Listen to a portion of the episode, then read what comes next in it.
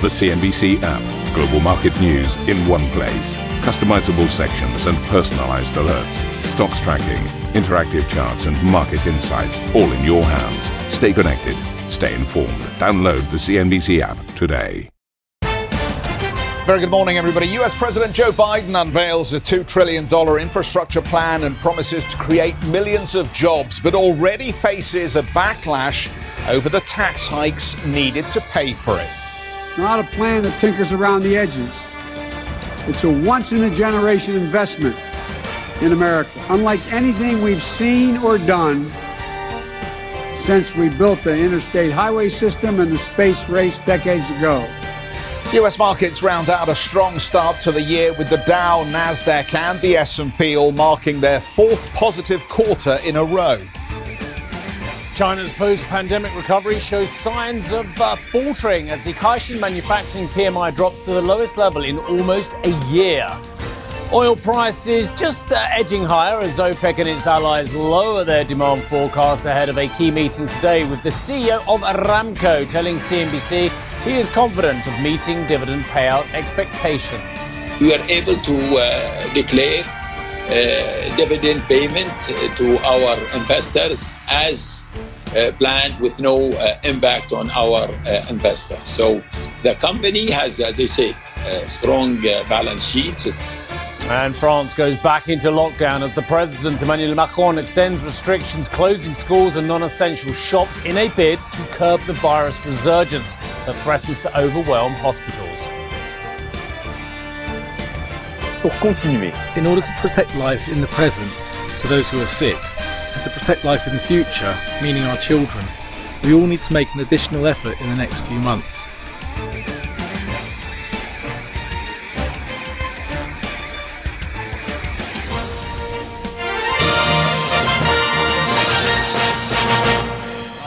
Burst of music there to wake you up first thing this morning as you catch up with us here on, on Box this uh, Thursday. Spotify greatest hits. Uh, I think you can find it there. There's a whole uh, collection. I know it's, there is, it's like one of those uh, tapes that you used to make back in the old days on Yeah. your reel to reel. Our viewers don't know. Uh, we have a lot of What's younger viewers as well. They have Do no we? idea what the relationship is between Ah. an HB pencil Yes. and, a, and a TDK cassette tape. They have no idea what the relationship is, have they? No, no. Uh, well, if we had one, we could explain, but I don't think we do, so we can't.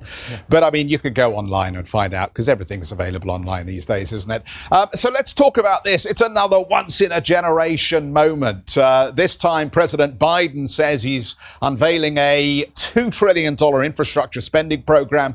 It's a bid to overhaul the world's largest economy. The plan includes massive investment for America's highways, for an electric vehicle charging network, and more affordable housing. In part, of course, all of this will be paid for with a rise in corporate taxes over the next 15 years. And of course, that's the bit that is sticking in the craw of the uh, corporate community in the United States. Uh, they like the idea of the investment program, but of course, everybody wants somebody else to pay. Now, Biden has singled out Amazon in his defense of the increase, saying the tech giant is one of several major companies that exploits loopholes to lower their federal tax burden. He added that these businesses should be willing to agree to pay more. We're going to raise the corporate tax. It was 35%, which is too high. We all agreed five years ago it should go down to 28%, but they reduced it to 21%. We're going to raise it back to up to 28%. No one should be able to complain about that. I know we've got to move on, but whose job is it?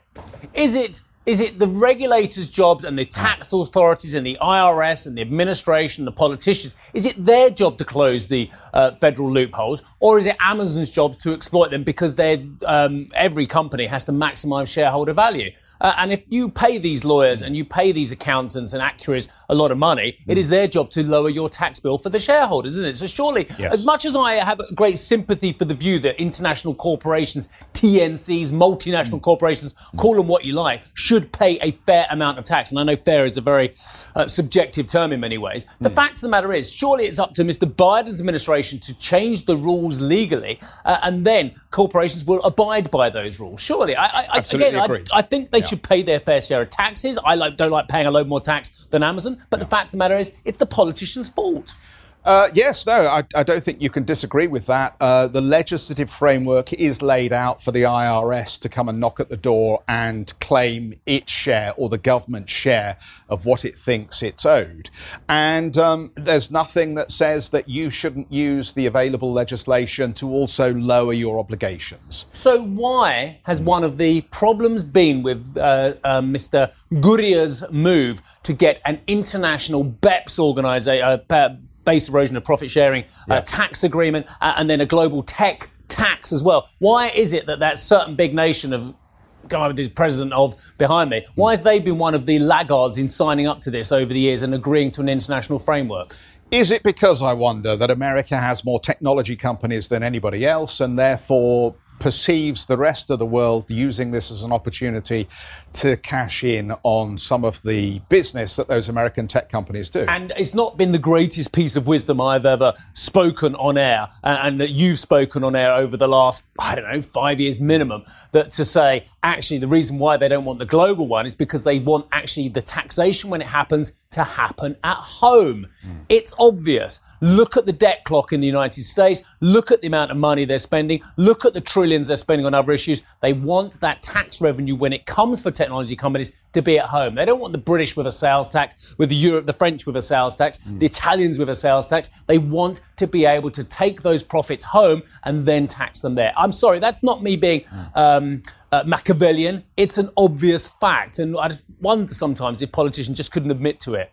Uh, apparently, I've, I've, just ruined the rundown anyway. So, oh, okay. US future. Well, that's early. Look, we're only about five minutes in. Have we already? And it's not up? even an April Fool's. No. Uh, unlike that terrible joke that the German, uh, the, the, Volkswagen group tried to play, but we'll come to that maybe later on. Uh, let's have a look at the treasuries. They are here, here we are. We're off our highs and 173 on the 10 year, the 5 year 0.9413, the 30 year trading at 2.39. Well, speaking to CNBC, the National Economic Council Director Brian Deese said the current tax system for taxing US firms is broken.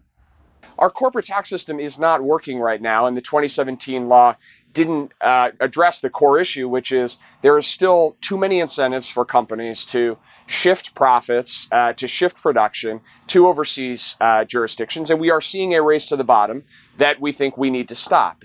Uh, Michael Moran joins us, Chief Economist at Daiwa Capital Markets. Michael, very good morning to you. Just setting aside the issue, and if I could just get you to look into the camera rather than your monitor, that would be terrific. Thank you. Uh, setting aside the issue of the uh, taxation, can I just ask you initially about the infrastructure program itself and how important that will be to help get those 18 million Americans back to work who are currently claiming benefits?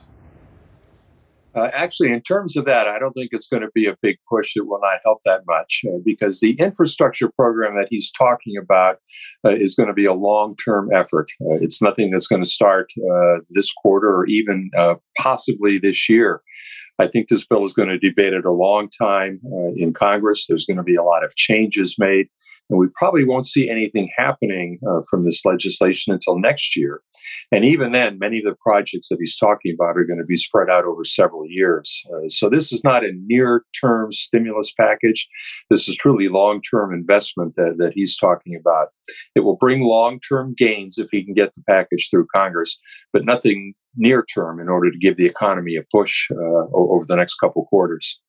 The um, uh, okay, let, let's just park that for a moment here and, just talk about the um, the level of debt at the federal level that we have. Clearly, uh, the president um, has taken advice and is focusing on the tax necessary to help support this plan, but also to meet current funding needs. Is there any reason to be concerned about the level of debt in the federal budget at this stage? Is it having an impact on the Treasury curve? Uh, right now, I don't think it's having that much of, of, an impact. The Treasury has not had any trouble funding the deficit that it's looking at so far. And the attitude in Washington has been that the debt is not a problem at, at this time. Personally, uh, I think it is a concern uh, because interest rates uh, probably will not be at current levels indefinitely into the future. At some point, they're going to have to begin refinancing the debt that they're issuing now uh, at higher interest rates. And I, I, think that will create quite a burden. Uh, on the federal budget, and I think it's going to have implications uh, for the the economy and financial markets. Holding the conservative arm of the Democratic um, Party in check. It's going to be very interesting. And I was obviously straight away, like everyone, I go straight to see what Mr. Manchin in West Virginia uh, thinks about this kind of thing. And, and, he seems to be a big supporter of corporate taxation, of course, rather than increasing debt. Does that mean actually that the president can corral uh, in both houses the US Democratic Party to pass this? And even if you say on an elevated timescale? Yeah, Manchin's an interesting guy. He has supported uh, heavy infrastructure spending, and I suspect he'd be willing to, to tax corporations in, in order to pay for it. Uh, but there are other moderate Democrats, I think, that will, will have some concern uh, about the uh, the deficit, and he he might have a little trouble getting this through. Uh, I think there's going to be a lot of debate and changes uh, to this legislation. Something else that's interesting and, and might get some resistance from Democrats is the nature of the spending. Uh, there's a lot of things in there that are not your traditional infrastructure spending, uh, such as the uh, the support for housing. Uh, he's talking about boosting uh, healthcare services for in-home healthcare. He's doing job training programs. Uh, these are not your traditional infrastructure spending, and, and some moderate Democrats might say, let's stick to traditional infrastructure, especially when the nation needs so much along these lines. Michael, I can't help thinking that some of those things were put in in order to they can be shed at a later date. A bit like the federal minimum salary of 15 bucks. It was a casualty, but I wonder if it was put in there so that they, the government could give something back uh, in order to get this through. But in terms of the time frame as well, I mean, a lot of Americans and uh, often criticize the fact that we're always in an electoral cycle. In fact, I was speaking to one of the, the big, big CNBC bosses in the States uh, about this the other day, and he said, well, we're probably 100 days away before the start of the midterms. It's quite extraordinary. Is that a problem? Uh, you know, I think it is a little bit of an issue. I, I think that's something that increases the partisanship uh, in, in Congress. Uh, you know, I agree completely that you're almost always in, in, in, an election cycle. In fact, there's even mention every now and then of possible uh, Republican presidential candidates in, in, in, the next presidential election. And Biden was asked uh, last week about whether he's intending to run again in the next presidential election. So we're very much in, in that mode. politicians are always thinking ahead of the next election when they're looking at various legislative efforts. Michael, let's just move you on to the quarter that we've witnessed then. Um, in spite of uh, some of the nervousness around the progress on the pandemic, um, the markets have decided that the reflation trade is for real uh, for later in the year, and they're already moving to price that in. Any any concerns at this stage that maybe they've run too early, given how unpredictable this pandemic has been? Uh, you know, I don't, I don't think so. The the reason uh, the market is up is, and the reason the outlook for the economy is so positive is that we have a tremendous amount of stimulus uh, in the pipeline. Uh, Congress just passed 900 billion in, in December. They did 1.9 trillion uh, in March. In addition to that, uh, there's still a lot of, I would say, residual stimulus from the so-called CARES Act that they, they passed a, a year ago. Uh, the CARES Act put a lot of support uh, to the household sector, but much of that support was saved rather than spent immediately. So there's that backlog of saving from last year, in addition to the 900 billion in December and the 1.9 trillion uh, in March. Uh, there's just this tremendous fiscal push coming to the economy. Uh, I think we're going to have a very strong performance over the balance of the year. What goes with the interest rate on the 10 year, Michael? Everyone seems very obsessed about it. I'm sure everyone's asking, is there a tipping point at which the Federal Reserve has to say enough is enough? I mean, they're challenging 175, 180 at the moment. Is it 2%? Is there a level you've got in mind where you think that this is where the Fed says no, we'll, we'll have to keep this down? Uh, you know, I'm suspecting no. I, I think the Fed uh, will, will, give some ground and, and understand that uh, you you have to to price debt at its equilibrium level, and if you have this degree of fiscal stimulus in place, uh, your equilibrium interest rates are going to be higher than they are now, and, and the Fed cannot resist uh, upward pressure on what would be your equilibrium interest rates. That's your classic formula for generating inflation uh, in the economy, especially because uh, we are making good progress in the labor market. We're going to be closer to full employment uh, near the end of the year. And, and I, I, think the Fed will not be resisting that. Uh, I'm looking for the Fed to keep its, its quantitative easing program right where it is. Uh, and then to scale it back uh, beginning next year. Michael, real pleasure catching up with you. Uh, my, my colleague informs me it's probably about a quarter past one where you are at the moment. Uh, so thank you for staying up for us or for getting up early for us and enjoy the nightcap or the first drink of the day, depending on which you're engaged in. Michael Moran, the chief economist at Daiwa Capital Markets. Steve. Everyone's like us, Geoffrey. What's that? Well, not everyone need, has, has, a drink before they go to bed or something, you know. Um, do you not have a cocoa? A little bit of warm milk? Uh, no. For more on the upcoming debate in Washington over Biden's new spending plan, head to our website. That's cnbc.com. Is it are you more of a little a little toddy of whiskey just before you go? Me during the week, I'd never get up. I don't know if I'd never sleep and then never wake up. I don't know which way it is, but no, yeah. no. I'm, I'm, as you know, I'm, I'm, not quite. I'm not very good on that front. Uh, right. Okay. Let's have a look at the U.S. markets. Um, again, you know. Um, dare I say it, there was a company that may or may not have had an IPO, the worst in history pretty much, on the London market. Yes, they were one of them, that was blaming the volatile markets, or, or will be. Um, Dow was down 0.26 of 1%. S&P was up 0.36. Surely, surely technology stocks were down in the US. That might have been added to the catalyst of why uh, a tech stock in the UK had a, such an appalling... No, no, it was up 1.5%. Oh, the excuses. That's another story. We'll come to it. All right, US markets week today. Let's have a quick look at those and where they've traded. Again, oh, look, God, look at the volatility on the S&P week today. No wonder it was tough. 0.041% down. Nasdaq week was uh, up 8.2. But I do want to show you the quarter today. I'll, I'll stop mucking around actually, and, and, and, all those silly jokes I'm making. Uh, look, this is the quarter to date, which is also the year to date, of course, because we've had one quarter. Even I can work that one out. Uh, Dow is up 8%, and the director 5.8% for the S&P 500. Nasdaq up 2.8%. Before we move on, though, uh, and, and, I know Geoff's really interested in this as well, but he hasn't got a chance to talk about it at this moment because it's me. 12.4% uh, higher is the Russell 2K. Uh, and the transports even better, Geoff. I don't know if you saw that number, 17% mm. higher as well. Mm. So the R2K and the transports absolutely mm. knocking it out of the park in the quarter. You have got a chance to talk, actually, I'm told.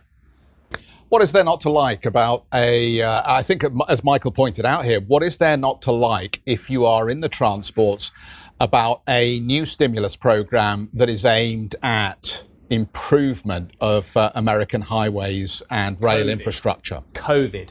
Now, I know that that's what's not to lie, and I don't mean to be a, a, a, downer on this one as well, but I agree with you about what you were saying looking forward. I'm just looking at where we are here and now, and hmm. despite the uh, really great success, actually, that the US authorities, and whether they're the health authorities or the administration or on a state by state basis or whatever way you want to put it, it is very successful, the rollout of the vaccine at the moment, but it's still taking time. And again, have we been running before we can walk on this crisis as well? Is my only point. I think the markets have decided it's not a not not a factor anymore. I mean, I if you look at the, the push on, that. well, yes, I agree with you, but um, it, it, seems if you read any of the commentaries at the moment, they've largely xed out the pandemic as a risk factor at this stage. It seems to me we are much more focused on the sunny uplands of the reflation growth trade than we are on right being concerned about so Mexico, a pickup in the horrendous pandemic. increase in the figures in Mexico. Mm. Brazil, horrendous increase, political instability there. Europe, Macron's going back into lockdown.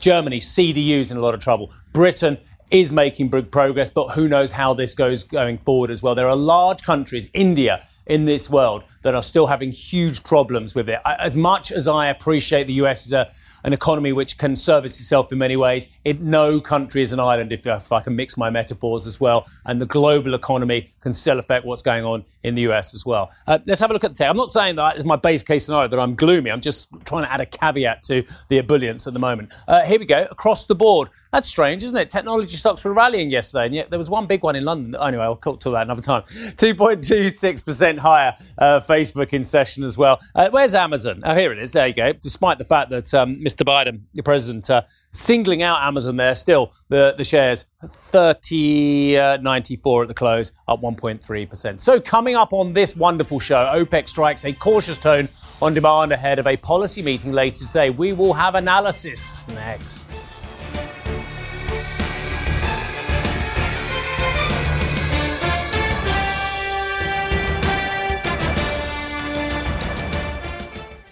Ambition to me is about doing better. I think ambition creates a pathway. The best advice I can give someone starting off a career is don't have a career, have lots of careers, try loads of different things. Talk to people and put your ambition out there. I don't feel that I've hit peak ambition because it's a learning journey. CNBC is where ambition meets opportunity. What does living ambitiously mean to you? Hear it from our CNBC anchors, reporters, and global business leaders on CNBC.com.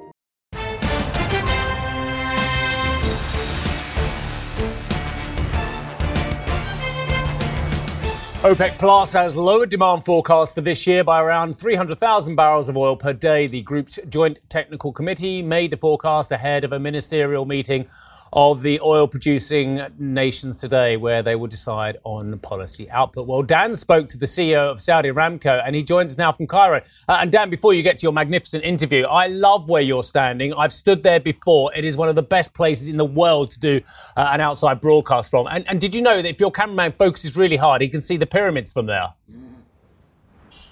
Yeah, that's exactly right, Stephen. I know you can hear the horns behind me as well. The city of Cairo coming to life the hot mess on the banks of the River Nile and the sun just coming up here. It's absolutely glorious. Good morning to you. Good morning, everyone. Of course, we're following this OPEC meeting really, really closely. I think to understand what could happen here, you need to look at the commentary coming into it. And first, take a look at what the OPEC Secretary General Mohammed Barkindo said just coming into this meeting. He's saying the outlook remains uh, uncertain and the situation is still very challenging in the market. That, of course, comes after we saw OPEC moving to downgrade its 2021 demand forecast by about 300,000 barrels, as you mentioned, Steve. So that is clearly hanging over the top of these producers as they get together to discuss the market outlook for the month of May. At the same time, top OPEC watchers like RBC's Helima Croft saying that what we could see is Saudi Arabia deciding to keep that unilateral 1 million barrel per day production curb intact while also perhaps offering exemptions to countries like Russia and Kazakhstan to pump more oil as it has done in the past. And then the third piece of commentary that I'm looking at this morning is a research note that's out from ANZ.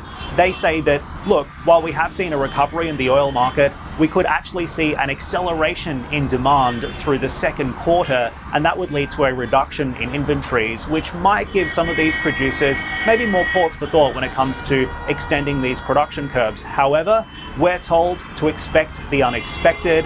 Uh, we know the Saudi energy minister has long said that anything could happen at these meetings, but most of the analysts are saying we will see a rollover of the production curbs. Now, I had the opportunity to speak with Amin Nasser, the CEO of the world's largest oil company, to get some insights into how he's feeling about the recovery that we're seeing in oil demand. He told me in an exclusive interview just yesterday that he's still optimistic about oil's recovery trajectory. Listen.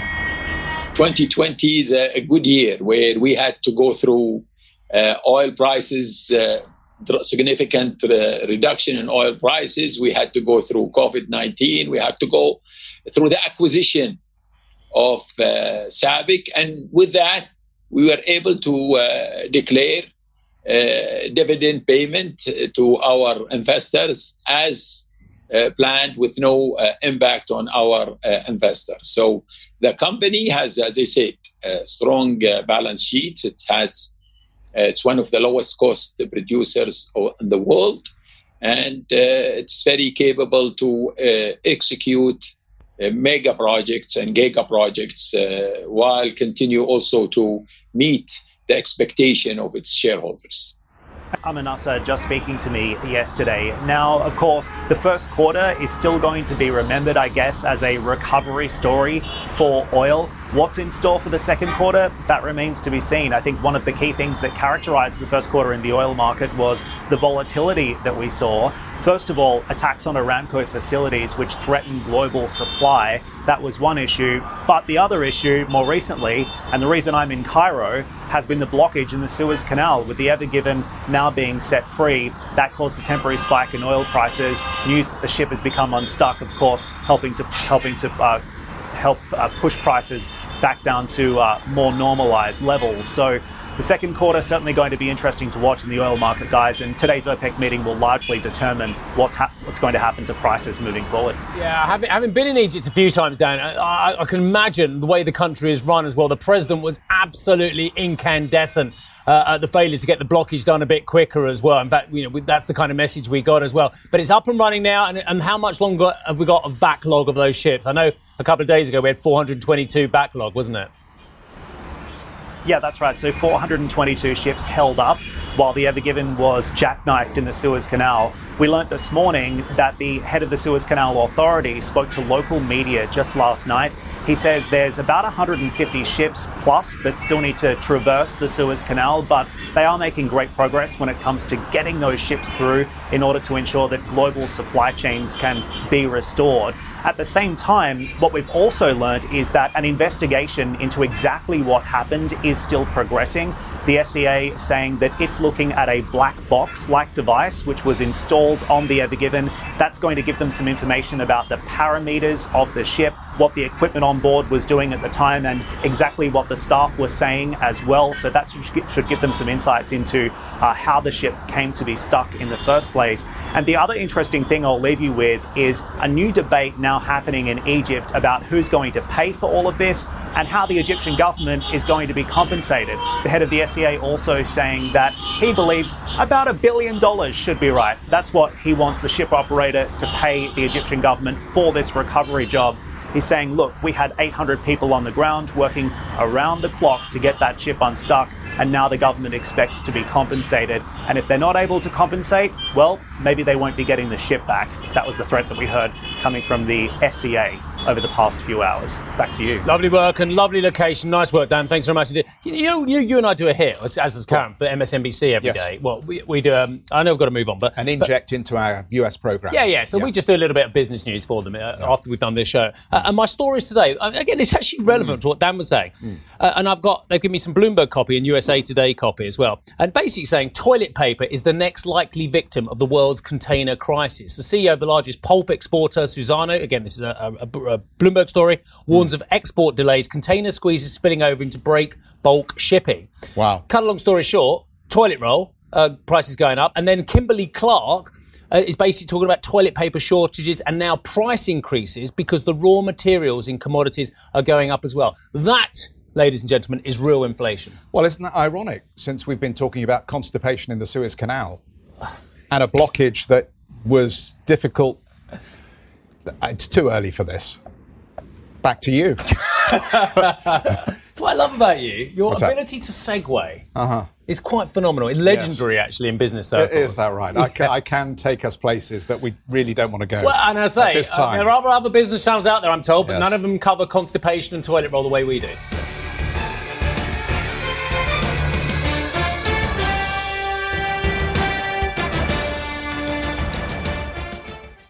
Thank you for listening to Squawk Box Europe Express. For more market moving news, you can head to CNBC.com.